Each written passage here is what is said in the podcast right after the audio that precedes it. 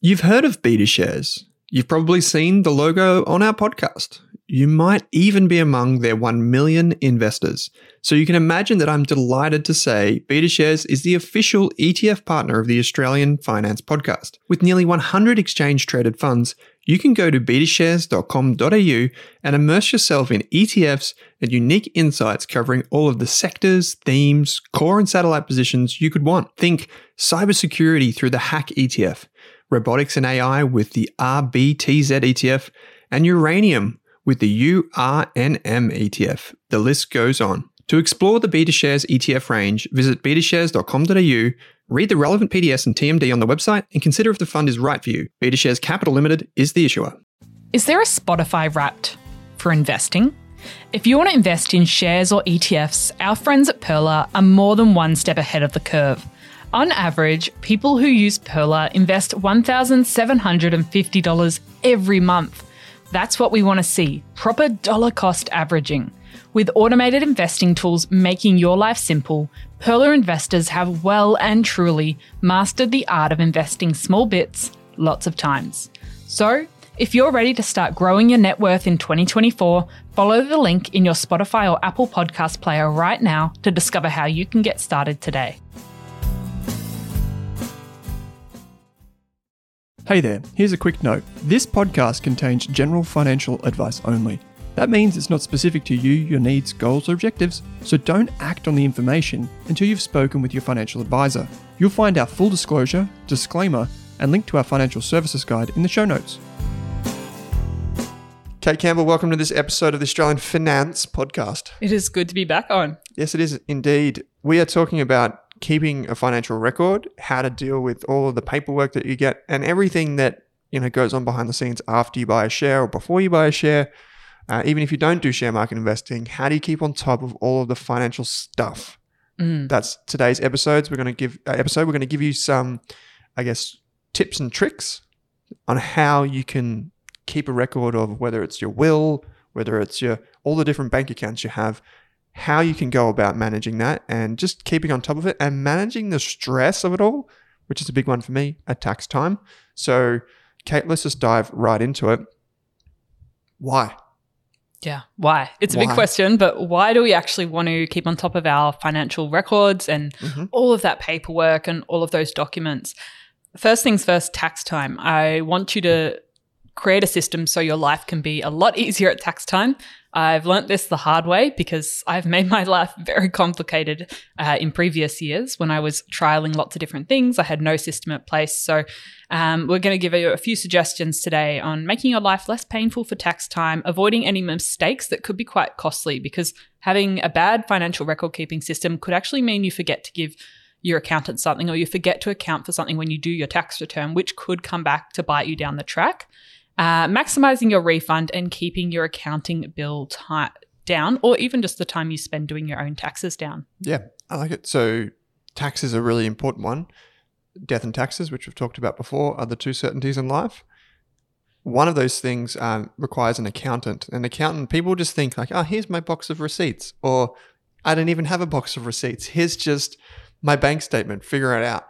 If you do that, your accountant is going to charge you a lot of money. So, unless you know you want to spend 200 $250 an hour maybe more paying the accountant to do that for you keeping on top of it with some very simple tricks will save you a lot of money Yeah. The second reason why I think it's really important to keep your financial life simplified and up to date is for emergency natural disaster situations, situations where you don't have access to all those documents uh, up front and you really need those numbers quickly. Maybe your ID details, your insurance numbers, um, having access to details of important things in your life, not just um, your investments, but all those other areas where you might not think about, but having access to your ID details remotely is really important as well. So I think that's uh, an important reason to actually think about having a financial admin system in place. Mm. It can be really simple. Like, where do you find the keys to the city, so to speak? So, in an emergency, let's say, like this is a big one for me as the sole director of the business. What happens? You know, there, what contingencies do you have in place? So, having some sort of record keeping um, will improve that, but also improve how you think about different things. So, um, I like it. What about this one more? There's one final reason to keep on top of your records. Yeah, the final reason, and if you've listened to our recent podcast on wills and estates, this will probably Mhm. um, ring familiar, but for illness and death. So when there's a situation where you can't physically or mentally manage your affairs while you're alive, or you pass away and you can't manage your affairs either, Yep. um, making that situation as simple and as streamlined as possible for your loved ones so they're not having to call up a million places to track down different assets and different details to insurance companies and things like that. Having everything in one spot so that your executor or whoever's your power of attorney or your partner or whoever's going to make those decisions on your behalf can access everything as easily as possible. So, Mm. um, just yeah, making that as simple as possible. I've seen very many situations where they've spent years trying to track down different assets all over the place um, when it comes to wills and estates, and it made life very complicated. Um, or just trying to find login details. So if you don't know that person has a a Commonwealth bank account and there's no paperwork or no trail and they can't access the email, they might not even know the money's there. So it will take a long time to track that down. So everything as simple as possible, having digital asset lists and things like that, we'll talk about in this episode. But that is another reason why I think it's really important to have a solid financial record keeping system and having everything in a simple spot. Yeah, if you think like, oh, I'm 25, I'm 35, I'm 45, I'm healthy, I'm fit, well, you know, people pass away at all ages and people get sick from the age of birth right through to death. So um, you don't want to be in hospital, sick, or caring even for a loved one and having to worry about your finances. So being on top of this, it, can be very simple. It can be like, which we'll go through, you know, statement of assets, statement of liabilities, whatever. Just getting it all together, having some type of instruction, it just makes life easier. If you do have a will and you've appointed an executor and they know about it, um, so they're the people that kind of get everything together for you. Uh, let them know where this thing is that we're about to talk about Yeah. because uh, if they don't know, they're just going to be going in blind trying to figure out. Like we've had, so for example, we've had mem- uh, executors of of people of our from our members who have died, and I've actually over the years fielded emails from them. They said, "Hi, I'm just looking for such and such's um, bank de- uh, CommSec details. I'm the executor of the will. See attached." And I'm like, well, I don't have any of that stuff. But obviously, they didn't leave it to them. They didn't have something like this. So they're trying to figure out how to get into their share portfolio so they can then give that to their family or whatever. And they're like, well, we're trying to find all this information, don't have anything on it. So keep that in mind. Like that happens. Yeah. And when I spoke to David from State Trustees about wills the other week, he mentioned that the state of Victoria has a will bank. So it's a free service for Victorians that can store their wills in this central, secure location. Mhm. And so that when the time comes and the will is required, you can recall it from the will bank. Perfect. Um, and there's other there's also a service when I had a look at their website where you can register the location of your will. So if it comes down to it and someone's trying to find the will, you can they can use this service to at least find out where the will's located, um, which solicitor is with. Maybe it's in your safe. How do you access that safe? So things like that. Um, I I hope he did mention that many other states would have a similar service. So it's worth looking into. Yeah, cool. I like it. Um, okay, so what are some of the, the records that we would need to keep? Um, just thinking like, you know, if my finances are all over the place. What do I need to keep? Yeah. So this is a lot broader than you probably would have thought about, but everything.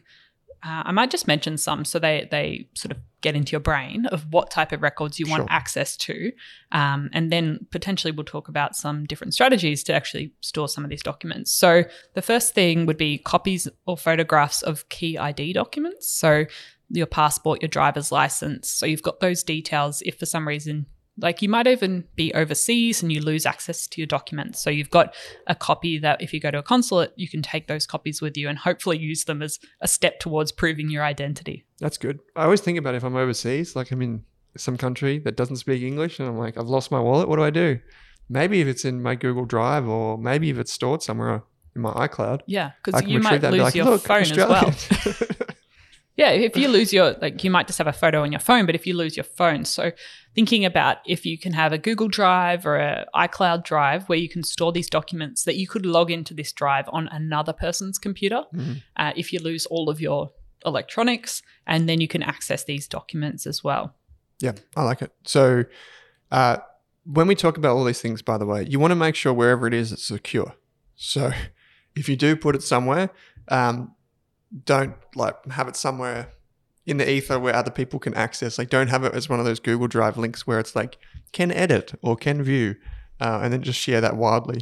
Um, it's not going to w- end well. So, um, so IDs got it. What's next? Yeah. So the next one is wills and power of attorneys. So Mhm. this is a really important document that you have that someone actually needs to know where it is when it's required. So um, whether Two, s- but th- these are multiple different things, right? Yeah, multiple so, so the will is separate to the power of attorney. Yep. yes, And there can be multiple of those. Yeah, so you'll want to keep this either in a fireproof safe that someone hopefully knows the code to other than you.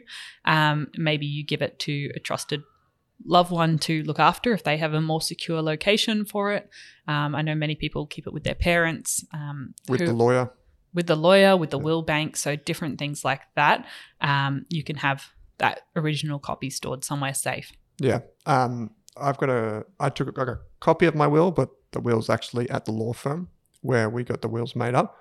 Um, power of attorneys. We don't have any of those at the moment, but I did have one, um, and I did took a digital copy of that. and I just added it to a Google Drive, like I was someone else's power of attorney, um, while they were away. So um, it's a good one. Really important document. Yeah. Cool. The next one is insurance documents. So this could be everything from travel insurance while you're away, your life insurance, income protection, your health insurance, pet, home and contents. Mhm. Having copies of all these details and those insurance policy numbers stored in a drive because a lot of the times when you actually need the insurance, it's because something has gone wrong and you might not have access to all of the original paperwork. You might not have access to the emails, or someone else is having to deal with this on your behalf Mm. because you might be unwell, which is the reason the insurance is required. So, having this located in a, a key place or having a list of, it doesn't need to be all the private details, but just having a list of all the different insurance policies you have and the key numbers and which company the policy is with. Um, have the list printed out and give it to a trusted friend or family member that has a copy of this when it comes down to it. Because if you're in a situation where you can't physically manage all this yourself because something's gone wrong, the loved one can help deal with this on your behalf. Yeah. And uh, one thing that you can do is if you do have your super, uh, your insurance through super, like your income protection, blah, blah, blah, blah, that's the next point, which is the super fund details. So your login information, your member number, um, have that somewhere safe because you want to allow them to log in and to be able to make a claim, or you want them to be able to access your super and speak to the super fund. Um, because super funds uh, when it comes, there's an extra layer of complexity when you have insurance inside super. Uh, there's a little bit more admin involved because the super fund has to go through all of the rigmarole of verifying who you are, who your executor is, or even who your loved one is. They're not just going to let anyone access that, right? So there's an extra layer of a headache there. So just keep that in mind if you do have uh, insurance inside super, like I do. Yeah, and that's probably another thing, um, keeping records of where your super fund is held, Mm. because if it does come to you do pass away and someone has to track down your superannuation, um, if they they don't have access to your emails and they can't find any paperwork, it could be one of a hundred different Australian super funds, and they'd have to write Mm. to every single one. So just making it as easy as possible. It's not giving them your login details, but it's just, hey, I've got an insurance. This is my member number, and I have an ins- um, sorry, not insurance, um, a super fund with this particular company. Yeah, sounds good. But MyGov too would be something that you can add into this list. I created MyGov using a very old email, um, which I don't access for anything else other than MyGov these days. So keep that in mind. You know, that might be your centralized hub for documents as well. Yeah, I think that can be challenging because the MyGov has a phone verification number, and so if the you can't access the mobile phone, potentially might be challenging to get into your MyGov account. A lot of these have 2FA. A lot of them have two-factor authentication. Um, my a lot of my bank accounts do. You have to verify on the phone uh, at the same time. And if your phone's only got Face ID, um, that's another headache. So keep that in mind. Um, basically, just picture yourself trying to figure out your own finances if you knew nothing about it. That's what we're trying to get to. Yeah. What about bank accounts? Yeah, so having details of where you have bank accounts that have money in them. Mhm. Um, so the institutions, the account numbers, just so someone has something to go off if they do need to manage this on your behalf um, or deal with it, and a list of maybe any debit or credit cards you have active um, as well. So that makes it life a lot easier. Or if you lose access to everything because you're overseas and something happens, you can get in touch with your bank and prove your identity and maybe get access again. Or somehow Mm. your account, uh, there's fraudulent activity happening, you want to have all those account details as well. Yep. I like it. Because we get used to the habit of having everything saved in a keychain on our laptop and we never have to fill in any of these account Mhm. details. And so if something happens and you have to access it through another computer, you need to have the account details. Yeah, my, Google Password Manager does it for me.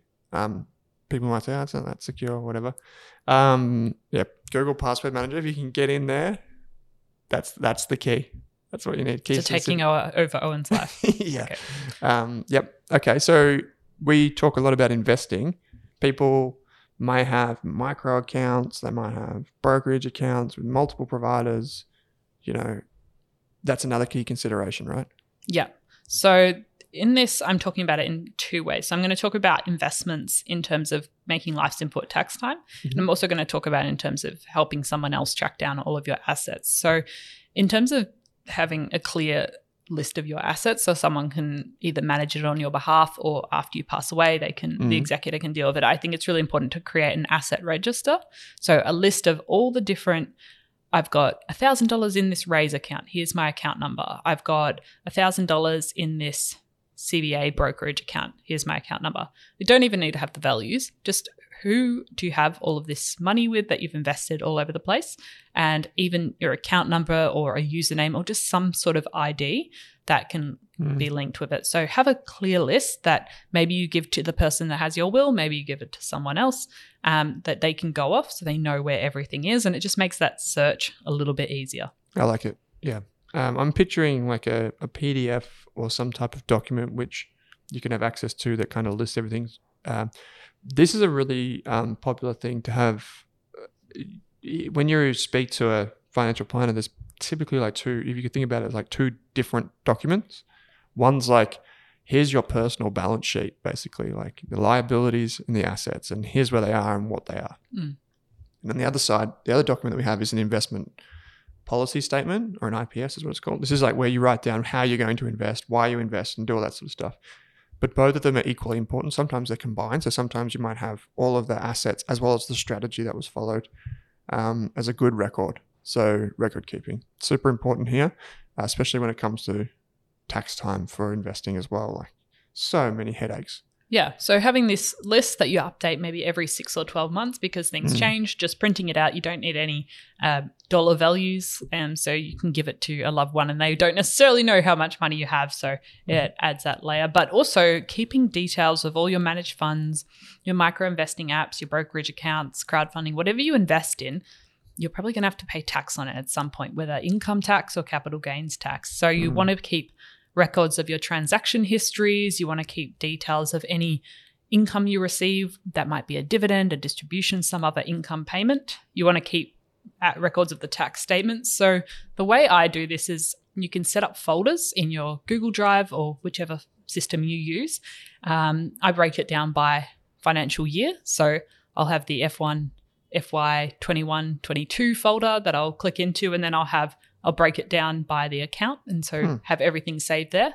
Um, That's cool. and just make sure you label the files because often they'll download from the provider with a really weird sequence of numbers and letters, and it's really hard to track down if you're searching for that particular file. So have it all in folders and labeled. Yeah, I like it. Great stuff. And that makes it easier for your accountant as well because they go, I, I'm looking for this specific item and I Mm. can go through the folders to find it. Mm. And you can, with Google Drive and iCloud, you can share specific folders with people. So I can then share this year's tax folder with all the subfolders Mm. with my accountant and he can just go through and pick out what he needs. Yeah, I like it. That's great. Um, I used to do that with a spreadsheet. I took it one step further and I would actually do the spreadsheet for them. So I've got like all the fuel costs, all this based on the receipts that are in this separate folder. Yeah, and folders for receipts as well, or any deductions you want to claim. And if you can save them during the year or have a quarterly day where you go through and sort out all this admin. And the way I make that easier as well is by having a folder in all of my inboxes that's tax or finances. Maybe you want to separate it even into subfolders, but anytime you get a document during the year that says, oh, you've got a dividend or here's a tax statement, I drag it straight. Oh, even you made a donation. Mhm. Drag that all into that folder. So then you can go through uh, and check everything off. as well, so you don't miss anything. I like it. It's good, good advice. Um, the key there is just once you have a system, no matter how simple it might be, once you have a system and you know the system, that's half the battle. Then it's just maintaining it and a little bit here and there. Just check in regularly. I like it. Uh, a lot of people do have properties, Kate. So, what kinds of things should people be storing about their property and how? Yeah, so probably all of the key details uh, for the body corporate, the title, if you have the title, Mhm. um, or where the title's held. Um, sometimes you can download the documents with the property history, body corporate notes, things like that. Mhm. Um, maybe details for all the, the key um, providers you use. So if there's a particular plumber, so you've got this all in one spot so you can access it more easily next time instead of trying to like search through your emails and go, who was that person I used again? And you would have got a lot of these, not the plumbing and service providers, but you would have got a lot of the details of the property when you bought the house. They probably would have emailed you a contract of sale, um, the property, you know, title, or just like an extract, uh, and different things. Um, in Victoria, we have something called a Section 32, which is like a big document that lays out like overlay and easements and that sort of stuff on the land. So you can store all of that as well. Yeah, so keep copies of all of that. If you have any mortgage details, keep copies of that. Um, even rates notice and things from the council or bills, you can Mhm. keep in folders as well. So you've got all of those details. If you need to remotely deal with your energy provider or something like that, you've got everything in one spot. Bang.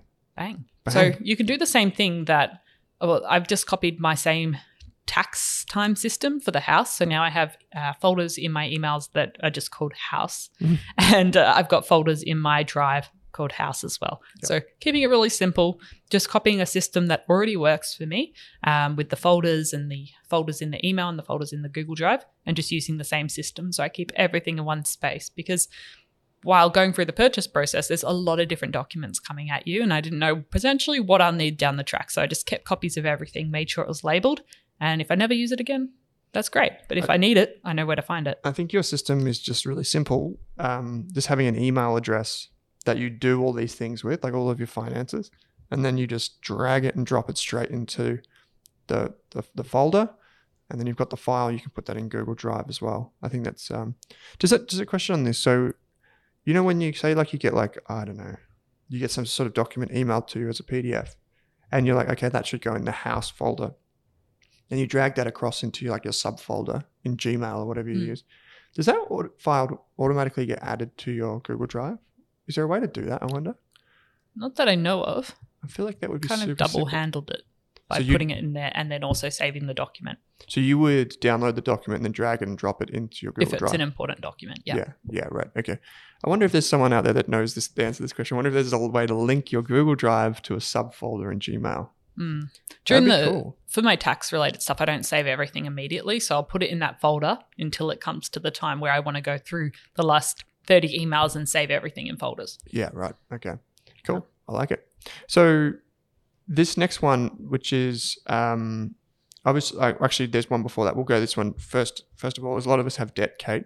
So what are the types of debts and how maybe should we think about uh, like managing this? Yeah, I think when it comes to keeping that digital asset register, you also have a, a debt register. So if you have a few different accounts, whether it's buy now, pay laters or payday loans, Mhm. even HECS debt, mortgages, just keeping a list of all of this so that if you need to access it remotely, you've got all of those key details. If someone else has to manage this on your behalf, they've got all of the details there as well. Yep. Um, and then that is also a handy tool to have if you do need to speak to a financial counselor. They said it's a lot easier if you go with a list of here's all of the debts I have, this is the amount, this is the provider, this is the Yeah, account number, point. and it's a lot easier for them to deal with it on your behalf. And they'll you- be able to see it and just be like, these are the things that matter. These are the things that aren't. yeah. Um, we'll kind of consolidate this or we'll do something with that.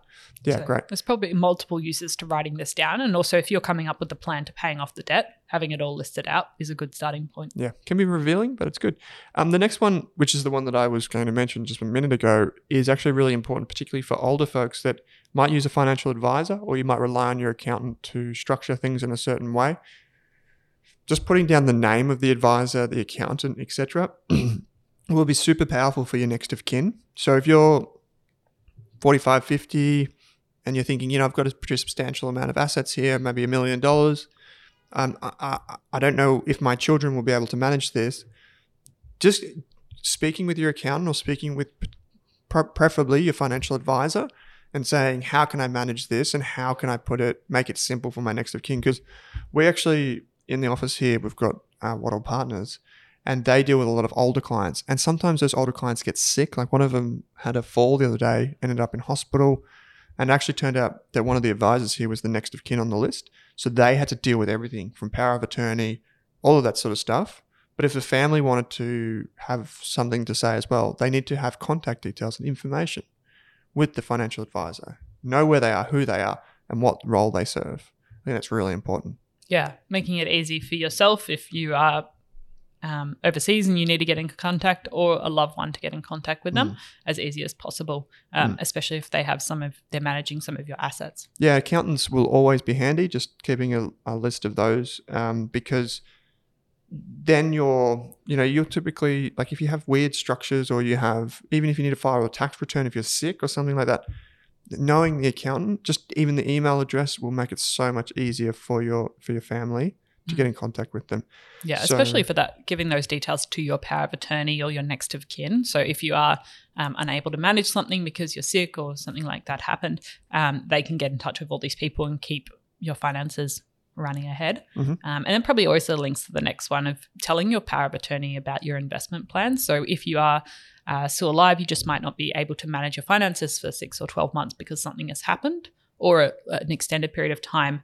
S- letting your power of attorney know this is how my this is all my investments and this is how they're structured and this is why they're doing what they're doing um, just so they've got something to go off because they might not have ever invested themselves before they might not understand anything about finance and so if you're just like oh manage this you're my power of attorney it can be very confronting and how are they going to manage that so just having a clear plan laid out and where everything is and what the goal is there you might give them a base to go off Yeah, good point. It, so this can happen. For example, let's say you're like, to hell with this. I'm going to go live in Europe for six months. Um, you can actually give your loved one or professional um, partner, like accountant or financial advisor, you can give them the authority to act on your behalf while you're away. It's called a power of attorney. And I've done this for people before where they went away and I needed to act in that capacity. So it's a big, lengthy document. But fortunately, those people didn't have investment strategies set up and whatever. But had they had that, I would have been able to be okay. They're going to invest in this ETF, or this is where they want the dividends reinvested, or this is their accountant, and this is how they manage tax. Knowing those things would have been very helpful. So I'm actually going to take this one on board. If I ever do that again, I'm going to say, well, first of all, how do you invest? What What's your situation? I need to know because I've got to act in your interest while you're away. Yeah, and it's a fantastic tool to have just for yourself. Having that investment plan, we've talked about the importance of writing Mm. down your investment plan and why you chose to invest in this share or this ETF. Uh, but having just an overall financial plan is a really good way to sort of lay out your thinking and map out what's the go for the next one, three, five, ten years. I like it. Kate, um, we've got a couple more things we want to tack on the end here and um, kind of help people with pretty quickly. What's how do we keep track of everything? Like, can you tell us? Can you give us some like quick fire strategies? How do I actually take all of this stuff that we just talked about? There's a lot, and make it simpler. Like, how do I bring that back to reality and make it kind of like easy for me? Yep. So copies of all these documents could and probably should be stored in a remote drive like Google Drive, Dropbox, or iCloud that you can access or someone else can access remotely. It's not tied to one specific computer or phone. Mhm. Because if you're in a circumstance where you lose these items or something goes wrong or your house is damaged, you want to be able to access this from someone else's device. So like that's probably my first thing. You can scan, you can save, you can whatever you want, and you can give other people access to these folders. So if for some reason you're not able to access it, potentially your power of attorney or next of kin already has access via their email address to all these documents, Mhm. which is super important because most people don't know each other's passwords, but you can share this without sharing everything in your passwords. Yeah, you can share like view only access, so Yeah. where they can download and they can view things, but they can't edit things. So the, the second one was one that we've just covered, which is set up a Email folders in your inbox, just make it super easy, drag those things straight away so that when it comes time that you're ready and in the right headspace to deal with it, you can go through that folder and everything's there rather than going for a million and one emails because we all get inundated with emails these days. A lot of our members actually set up email addresses just for their investing. Uh, I know this because I see the emails come through and it might be like Joe46investing at Gmail. Mm. uh, you know, some variation of that. And it's like they have an email address, but it's just for their money and just for their finances, which is uh, another way to kind of declutter and just make it simple. Like you can get a Google email or Gmail for free, and it comes with Google Drive space as well for free. So you can just whack it all in there. Yeah. Uh, another tool for investors is ShareSite. So that's a portfolio management tool. So you can add your holdings, your shares, your ETFs to this um, online portfolio management tool, and you can track everything in one spot, which is good to. It prompts you when you should have received a dividend. Um, so that's quite good when you're going through your tax return to make sure you've accounted for everything and you don't miss out anything because uh, not everything gets directly sent through to the ATO when Mm. you're doing your MyGov um, tax returns. So you want to make sure you don't miss any dividends or capital gains tax you should be paying because that might come bite you down the track. Yep, I like it. So that's Sharesight. I just checked the website as of August 2022. Uh, it is free for up to 10 holdings. So if you have less than 10 ETFs or 10 shares, it's free to set up and it can be linked to most broker accounts. Yeah, and they have uh, tax reporting features as well, which has been very handy um, for me using with my accountant. For sure. Next one is more of a hack on yourself, Kate. Yes, so if you uh, feel willing, uh, putting in a monthly personal admin meeting with yourself. Maybe you take your computer to the cafe and just smash through everything in an hour, deal with Mhm. those f- emails in the folders, um, deal with keeping records of the documents, deal with your taxes, everything like that. Maybe you have to email your accountant. You do that, um, just block it out in your calendar on a monthly or a quarterly basis. Yep. The I like it. longer you leave it, the worse and the bigger the task gets. Yeah. Um, just quickly, just recapping back on Sharesight, I just noticed something on their website. You can sync it automatically with Xero. So if your Hmm. um, if your accountant does all of your tax in Xero, they'll be able to get all of the dividends, all that sort of stuff flowing through, which is fantastic.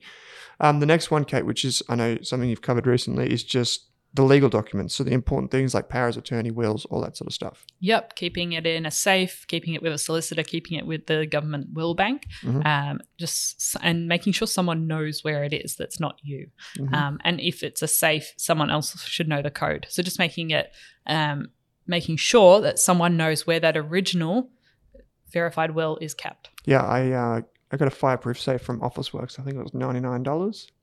Pretty good investment. Only problem is, I some I think it needs batteries, and I don't often know how long the batteries have left. so Right. uh, anyway, And even making sure you air those safes out every couple of months. Um, it's good to open the door for a few hours because it gets a bit stale and musty in there. yeah, right. Didn't even I haven't thought Good about that. tip. Good, tip. We need one of those little things that go in there. Uh, keep it fresh. Okay, so and the final thing is very simple but very important. Yep. Anyone can do this. Writing down all of your assets, where they're located, and maybe an account number or a member number from your super to your brokerage account to that weird crowdfunding thing you purchased, having a list of everything in one spot. It doesn't need a dollar value, having a list of any debts, having a list of any properties you own, any digital assets you own, just having all of this in one spot, printing out that list, giving it to a trusted friend or family member, and doing an update every six or 12 months so that it just makes it easier. If something does go wrong, someone knows where everything is. Yep. Uh, I'm imagining like I, would have like a Google spreadsheet for this. I'd have like what it is. I'd have username, maybe the password, and what it's what email address or whatever secret question is linked to, so people know how to access it. Yeah. Um, Well, you need to make sure to share that Google Sheet with somebody yeah, Yeah. maybe. Yeah, that's that's that's the next before something happens. so, yeah, you'll find it in my Google Sheets. yeah, no there's no point grave. creating this if no one actually has access to it. So Yeah, make sure someone does. Yep. Um, and it's it's not that personal if you don't put any dollar figures or you don't put your password. It's just a list of I have super with Host Blah. Plus, and this Yeah. is my number. Yep. Like it. Okay, okay. We've talked about this a bit before. Share registries. This is the stuff that happens once you buy a share on ETF. You start getting all this paperwork. They handle a lot of stuff on the back end. Give us the three minute version of share registries and what I should be doing. Yes. So this is probably for investors that are listening, the one that's causing them the most admin havoc because they're suddenly they start investing and they're receiving all of this mail. They're receiving mail from the ASX saying you've made this purchase of this ETF. They're receiving mail from the ETF provider saying set up your account with Computershare or Link Market Services. Uh, they're also receiving mail saying, hey, you've got a dividend. So Mm-hmm. Share registries are what a company that's listed or an ETF that's listed use to manage all the admin that they don't want to do because it's very time consuming. And share registries have systems to deal with everything. So when you buy something, you want to set up your account with the appropriate share registry. It's probably Link or Computershare. Mhm. Um, if you go to the ASX website and scroll down, when you search the company or the ticker code, you can find out what registry it is. There are a few other smaller registries if you buy something that's uh, Yeah. a bit smaller. Yeah, some small cap companies, for example, or some weird ETFs use different registries. But for the most part, you'll see Link, you'll see Computershare, you'll see Boardroom. they have a monopoly over the market Yeah. Really Yeah. um, but they know what they're doing. So um, so you're going to be using your share registry to update your dividend preferences. Do you want it paid to your bank account? Do you want it reinvested? You can choose this. You can change your bank account Mm-hmm. details. You can also put your tax file number in um, and make sure you declare everything there because if you're not an australian uh, resident citizen there's some different tax things anyway um, i won't get into that Mhm. um, you can also choose preferences for the company's annual report. Do you want that posted? Do you want that emailed? I would not recommend getting it posted. Usually quite a big document, killing a few, few trees there.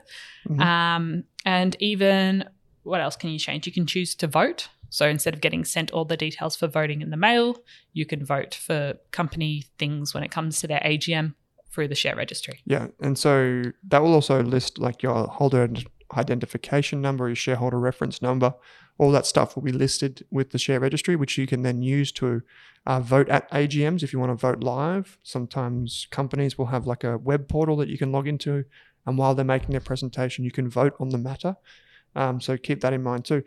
One of the big things, one of the big gripes that people have and have had for many years, and this is now changing, thankfully, Kate, is that they get a lot of paperwork. They just wish they could receive it via email. Is that still a thing? Uh, so in your share registry, you can change to electronic communication preferences. Good. So all these things to do with annual reports and dividends will come through via email. Mhm. I would highly suggest doing that. Otherwise, you can end up with a lot of e- uh, letters in the post. Um, also, you get mail bec- when you make a purchase or a sale of a share or an ETF. And typically, that has been a paper based thing with no way to turn that particular thing off.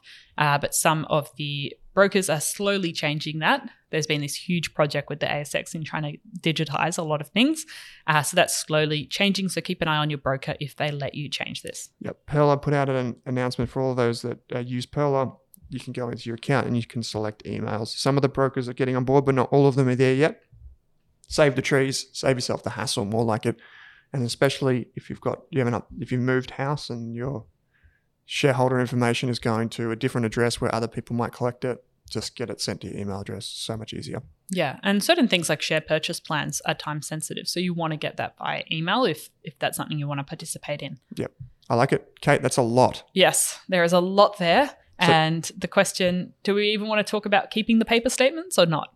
Well, yeah. Do we want to keep the paper statements? I, I know a lot of people that are investors. They get all the paper and then just either stack it up or throw it out. What do you do? I stack it up for a while and then I shred it and throw it out. It does have some sensitive details like your holder identification number. So, um, making sure you've just got copies of that, um, elect to receive them via email. If it is Mhm. something important you've got via paper, you can easily just take a photo on your phone and upload it to that Google Drive as well. Mhm. Um, but a lot of it, like, uh, doesn't really need to be kept. Yeah, a lot of it is just telling you to go to the share registry to update your, your information. So just go and do that, and hopefully you can do it once um, for your shareholding, and then you don't have to worry about it again. Um, I just throw a lot of mine out, to be honest. I probably shouldn't, but You I should probably shred it. I should probably shred it or set fire to it or do something. Um, but so just to recap, we've got it's important to keep a, a hold of what your financial picture is and all the documents you receive because it makes tax time easier. In the event of an emergency, people know where to go. You know where to go. If you were to get sick, which happens a lot, uh, or if unfortunately you were to die, people know where to find things. If you have an executor of your will, if you've taken that step, let them know where this stuff is. If you don't and you just want to just tell your family where your stuff is, let them know. Send them one big email to say, you will be able to click this link to go to this Google Drive, or you will see this spreadsheet. This is what I'm going to keep updated. Just do something. You can keep records for uh, your ID, for your wills, for your bank account, super, insurance, which is really important, very important for travel insurance and those types of things, your property information, debts, contact information of your advisors and your plumbers and your accountants. Um, have an investment plan. We've got um, for members, you can go into the Rask website and you can access a, um, a DIY investment guide. And then some of the tools you can use, Kate outlined them very simply. We've got like cloud based storage, Dropbox, Drive, uh, iCloud, Microsoft, whatever you use. Um, Kate's idea of segmenting emails and just drag and drop, super easy. Sharesight is free for up to 10 holdings. You can do a monthly check in with yourself. Legal docs, store it in a safe, print off your asset list, give it to your family. And please, please, please use your share registry appropriately and send get it all set up for email preferences. That's the list. Yeah. That's it, what we went through. That's a lot. It might take a few hours or a few days if you've never done any of this before, but once it's sorted, it's only more of a maintaining thing Yeah. rather than having to go and sort this all again. Once you've set up your registries, they're set up. Yep. So if you are a bit stuck and you want some actual cold hard steps to follow, you'll be able to find more information. Kate's done a share registry guide. I think it's available on Rask Media now. Uh, there's a lot of information in there on how to deal with a share registry, set up a DRP, a dividend reinvestment plan. If you want your dividends and your distributions reinvested, we've also done podcasts on this in the past, which we'll link to. And if you're just getting off the ground and you're thinking, all of this stuff's a lot to take in, go and take the Rask Road Trip free courses on Rask Education, six modules all linked together, solving a lot of your questions and problems in your financial life. It's all free um, by Kate, myself, Tash, the team here. Um, so much fun putting those courses together. So go and check them out. That's a lot, Kate. I feel tired after all this admin talk. Yeah, I think it's uh, if you've got through this, well done. And your next step is to just write one thing that you're going to do after listening to this episode, or put an hour in your calendar to deal with this on the weekend. Yeah, I actually find it really fun to do all of my assets and liabilities in a spreadsheet. It sounds geeky. What a finance thing to say. Oh, your net worth calculations. I don't necessarily. Do, I'm not big on the net worth calculations, but what I am is just like having like a like a table that shows me like where's my stuff. You know, just like what's this thing over here?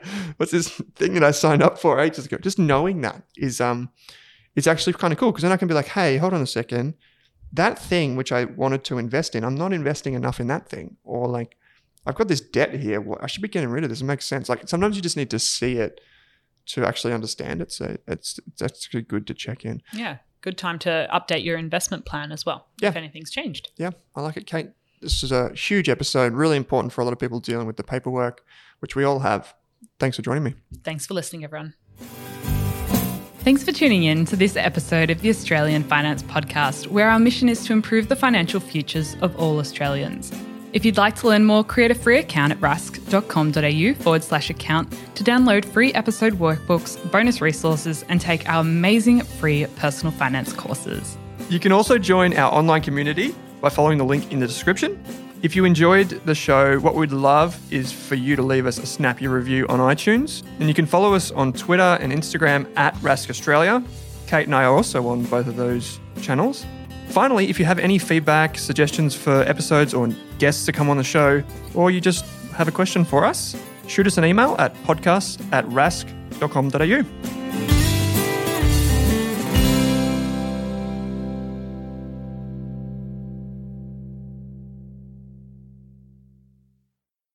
Are you thinking about starting your wealth creating journey, but not sure where to put your hard earned dollars? InvestSmart can help. InvestSmart offers a free quiz that makes it easy to find the right InvestSmart ETF portfolio to help you reach your goals. Just visit investsmart.com.au and hit get started. Answer a few simple questions about your goals and how much you want to invest, and you'll get a tailored statement of advice with a portfolio recommendation. You can visit investsmart.com.au for a no obligations free statement of advice. This ad is brought to you by InvestSmart Advice AFSL 334107. For more than a decade, I've been hunting for the best investors and their methods, strategies, and tools for investing. After years in the industry, countless books, a few degrees, and 1,000 podcasts and live shows, I've rolled this accumulated knowledge into something called Rask Invest.